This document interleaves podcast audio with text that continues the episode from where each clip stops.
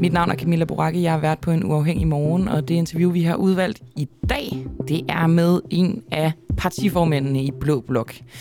Hun hedder Pernille Vermund, og hvorfor snakkede vi med hende? Jo, det gjorde vi, fordi vi havde et tema om de personlige relationer i Blå Blok. Det kan måske lyde fjollet, men det er noget, som øh, partiformændene i Blå Blok markerer som en vigtighed i forhold til deres samarbejde. Det er det, der skal få dem øh, til at kunne arbejde godt sammen, også når de er uenige politisk. Men øh, hvem af Søren Pape og Jakob Ellemann Jensen er Pernille Vermund så glædest for personligt? Det spurgte vi hende om i det her interview. Så vidt jeg ved, så burde vi have Pernille Værmund med, eller også er hun i røret sammen med vores producer Oliver Nubbenau.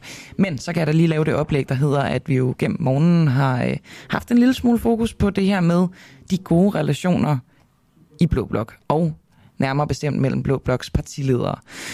Og øh, ja, det kunne vi godt tænke os at undersøge lidt nærmere, så hvorfor ikke gå til... Øh, til, hvad skal man sige, hovedpersonerne i det, eller i hvert fald en af dem, som også figurerede på det her billede, som Jakob Ellemann lagde op på sin Twitter i går, hvor en masse blå partiledere sidder og smiler rundt om et bord. Godmorgen, Pernille Vermund. Godmorgen. Hvem kan du personligt bedst lide? Søren Pape eller Jakob Ellemann? ja, men prøv at høre her. Det, det er jo sådan mærkeligt og svært spørgsmål. De er, det er to øh, meget forskellige personer øh, som jeg faktisk øh, efterhånden har lært at kende ret godt. Søren kendte jeg jo i forvejen, øh, og jeg har altid godt kunne lide Søren også, selvom øh, vi politisk på nogle områder ikke er helt enige. Jakob har jeg lært at kende øh, i den tid, vi har siddet i Folketinget, og jeg vil da gerne indrømme, at jeg var mere skeptisk over for Jakob, da jeg kom i Folketinget, end, øh, end hvad der var berettiget. Øh, jeg har faktisk fået et rigtig godt indtryk af Jakob, og er også efterhånden betrykket i, at øh, uanset om det er Jakob eller Søren Pape, som bliver statsminister, jamen øh, så skal det, som er vigtigt for Nye Borgerlige nok øh, blive løst. Vi finder en vej, og frem for alt, så er jeg sikker på, at det vil være langt bedre end Mette Frederiksen. Du kalder det et øh, mærkeligt spørgsmål, Pernille Vermund. Det er jeg sådan set øh, enig i. Det var også rigtig mærkeligt at stille. Men jeg synes, det er et berettiget spørgsmål, fordi I jo bliver ved med at gentage, og det er flere af jer, I bliver ved med at gentage, øh, I siger en masse om jeres politik, hvor I kan mødes henne, og så siger I, og frem for alt kan vi lide hinanden, altså som om, at det ikke ja. er givet, at I kan lide hinanden. Så I bringer jo selv på bane, at det her, det også er en faktor om, hvorvidt I kan lide hinanden.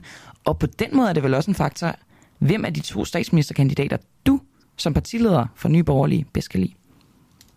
Jamen, vi kan lide hinanden. Og når det er vigtigt at fremhæve, så tror jeg, det er fordi, vi, altså politisk er der jo forskelle, og der er øh, en årsag til, at vi er seks forskellige partier. Når man så på, hvordan vi øh, havde et borgerligt flertal fra 15 til 19, hvor de jo brugte mere tid på at spænde ben for hinanden, på at samarbejde, så fik man jo også en fornemmelse af, at det var fordi, de faktisk ikke rigtig brød sig om hinanden. Øh, og det, jeg tror, det er en forudsætning for, at man kan samarbejde, at man kan finde en fælles vej, også på trods af uenigheder, at man sådan grundlæggende har respekt for hinanden og godt kan lide hinanden. På hvilket øh, område, det ikke, at man... er det vigtigst, at I kan lide hinanden? Altså på hvilket politisk område øh, er det vigtigst, at I har den her respekt for hinanden? Jamen, det er vigtigt for al politik, fordi politik Men jeg mener mere, hvor, at, altså, hvor er I mest uenige, så hvor kommer det mest i spil, at det er vigtigt, at I kan lide hinanden? Ja, seks. Jamen, det kommer, Hvor er I mest uenige? Ja, jamen, det er jo forskelligt fra, fra parti til parti. Øh, hvis vi tæller EU-politik, så er jeg jo mest uenig med Venstre øh, og mest enig med Dansk Folkeparti. Taler vi øh, fordelingspolitik, jamen så er jeg mindst enig med Dansk Folkeparti og måske mest enig med Liberal Alliance. Så det er jo ikke sådan, at vi øh, står alle sammen enten øh, udenfor eller indenfor at være enige eller uenige med hinanden. Øh, der er øh, steder, hvor vi er enige, og der er steder, hvor vi er uenige. Vi er seks partier, og fællesmængden er, vi er enige om, at vi skal med Mette Frederiksen, vi er enige om, at vi ønsker en borgerlig retning for vores samfund. Og, øh, og forudsætningen for, at vi så kan komme i en borgerlig vej, eller en borgerlig vej, hvor, hvor danskerne virkelig kan mærke øh, en forskel i deres hverdag. Altså danskerne forhåbentlig skal kunne mærke, at de får lov at beholde mange flere af deres egne penge selv, får lov at bestemme mere i hverdagen, færre love, færre tåbelige regler. Jamen det er jo, at, øh, at vi er villige til at bøje os mod hinanden og, og indgå kompromiser. Kan du lide Inger Støjberg? Ja, det kan jeg. Og det kunne jeg sådan set også før jeg. Altså Inger har jeg mødt, for, ja, mødte jeg jo også før øh, hele sagen om, omkring barnebrudet. Øh, og, og det var, jeg vil ikke sige, det var kærlighed ved første blik, men altså, vi faldt godt i snak sammen øh, allerede første gang, vi mødte hinanden, og det var jo før Inger var næstformand for Venstre. Øh, og, og vi har siden haft øh, et godt forhold og et tæt forhold privat. Kan du prøve så, at forklare ja. mig, øh, I jo ganske meget efter Mette Frederiksen øh, på grund af det, den her Mink-sag og Mink-kommissionens rapport og hendes rolle i det. Kan du forklare mig forskellen på Inger Støjbergs lovbrud og Mette Frederiksens lovbrud? Jamen, altså, det er jo to meget forskellige det er sager. meget forskellige sager, men altså på den principielle plan, altså på lovbruds det ene handler planen, om der går I ligesom efter, at Mette Frederiksen, hun kan ikke, altså hun er ikke en troværdig øh, leder, øh, og Inger Støjberg er en troværdig leder. Hvad er forskellen? De har begge to begået lovbrud. lovbrud. Jamen, der er der kæmpe, for mig er der kæmpe forskel på, om man lukker et helt erhverv, øh, uden at have lov til det, og man påfører danskerne en regning på 19 milliarder kroner, som Mette Frederiksen har gjort. Og Men så, begge dele er lovbrud, så hvis vi snakker nogle... principielt om lovbrud, er Inger Støjberg så ikke værre, i hvert fald med kommissionernes konklusioner af, at hun faktisk var bevidst om det, og Mette Frederiksen ikke var? Jamen nu er det jo ikke sådan, at, øh, at vi ser alle øh, lovbrud ens. Det gør vi heller ikke, når det ikke handler om ministre. Jeg vil jo til hver en tid sige, at en person, der har begået en voldtægt, øh, har brudt loven på en værre måde, end en person, der eksempelvis har... Er du over et lov og øh, Pernille Vermund, din mening? Over jura, over lov og ret? Nej, hvor skal være det? Nå, men når du Nej, siger, at du skal det? vurdere, hvad der er værst, altså vi har jo ligesom noget... Så har du lige bedt mig om. Ja, det er rigtigt, så spørger, jeg bare om, de to. så jeg spørger jeg bare om, om du er hævet over det, eller om Jamen, det ikke principielt er det samme? Nej, forbrydelser er ikke de samme. Det er de ikke for ministre, og det er de heller ikke for civilbefolkningen. Og det er jo også derfor, forbrydelser dømmes forskelligt. Øh, så forbrydelser er ikke det samme. Men det er klart, at uanset hvad man har begået af lovbrud, hvis man bliver dømt for at have brudt loven, jamen så er det et faktum, som man må forholde sig til, uanset om man er øh, minister eller man er en del af civilbefolkningen. Det ændrer dog ikke ved, at forbrydelsens øh, karakter, det man har gjort, øh, når man har brudt loven, der vil jeg fastholde, at uanset om det er forskellen på at have øh, ja, taget en marsbar i en forretning, eller øh, voldtaget en kvinde, eller om det er forskellen på at have adskilt øh, barnebrude fra deres voksne mænd, og så øh, nedlægge et helt erhverv, påføre danskerne en regning på 19 milliarder, jamen der er forskel i selve forbrydelsen. Okay, Pernille Vermund, nu øh, jeg sidder og kigger på det her, det her hyggelige billede, som Ellemann har lagt op, og øh, nu adresserer jeg lige elefanten i rummet. Altså en person, der ikke er der, som I måske gerne vil have var der. Fordi Lars Løkke Rasmussen, hvis nu Moderaterne kommer ind, hvad jeg helt personligt tror, de gør, så kan det godt være, at de får nogle afgørende mandater. Det er spekulation, men det er jo det, der bliver snakket meget om. Og det ville jo være en ret stor fordel at have ham med på jeres hold, tænker jeg. Vil du egentlig gerne have, at han sad med ved det bord? Altså forudsætningen for at sidde ved det bord, det er, at man peger på en blå statsminister. Øh, og, og Lars Løkke Rasmussen har jo ret klart meldt ud, at han ønsker ikke en borgerlig regering. Han ønsker en regering, hvor Mette Frederiksen og Sofie Carsten Nielsen skal være med. Mm. Øh, vi peger ikke på Mette Frederiksen. Øh, det er der heller ikke nogen af de andre blå partiledere, der gør.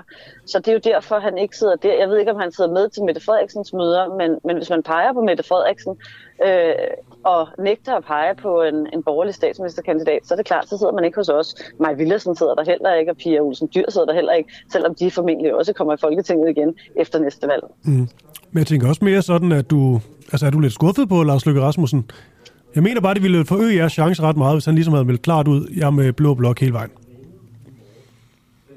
Jamen nej, altså jeg, jeg har jo altså, jeg har det jo sådan med Lars Løkke Rasmussen, at, at det, er jo ikke, det er jo ikke nogen nyhed, at Lars Løkke Rasmussen ikke er en del af det borgerlige Danmark. Han øh, gjorde det jo allerede i sidste valgkamp meget klart, selv da han, altså han var jo statsminister for øh, en borgerlig regering dengang, og der smed han jo hele det borgerlige Danmark ind under bussen øh, og kom ud med en bog, hvor han kaldte det befrielsens øjeblik, at han endelig kunne række hen over midten og sige, at nu ville han hellere danne regering med, med radikale og Socialdemokratiet, end at den regering, øh, som var borgerlig.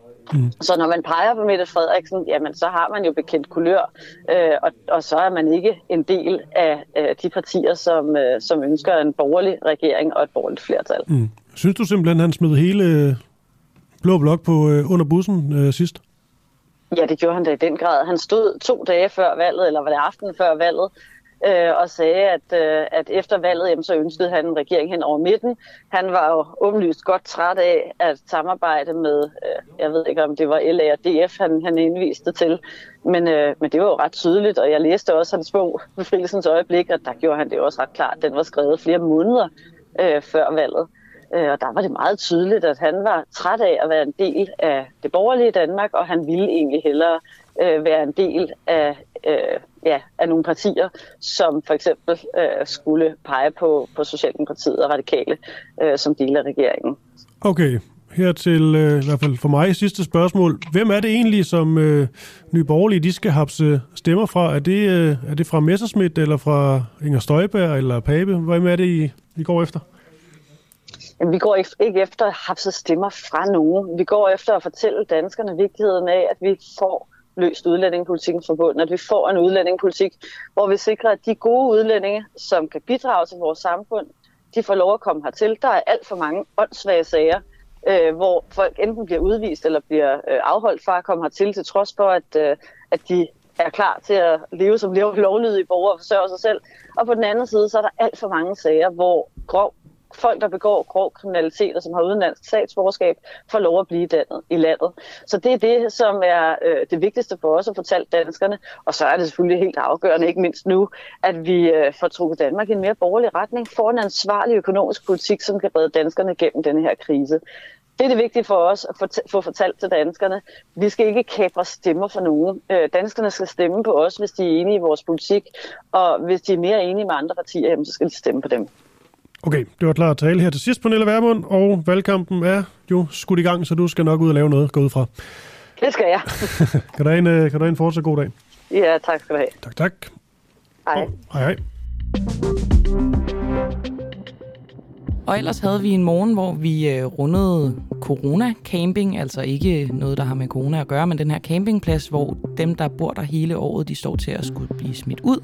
Vi talte med en fra Køge Byråd fra Nye Borgerlige, som øh, gerne vil gøre, hvad han kan for at hjælpe beboerne på campingpladsen. Og derudover kunne vi præsentere vores tre nye politiske kommentatorer, henholdsvis Jens Rode, Claus Riskær og Josefine Fox, som alle sammen kom med deres take på øh, de her relationer i Blå Blok og også på valget generelt. Du har lige lyttet til den uundgåelige fra den uafhængige. Tak til vores medlemmer for at gøre det muligt. Du kan støtte kritisk og nysgerrig journalistik ved at blive medlem på www.duah.dk.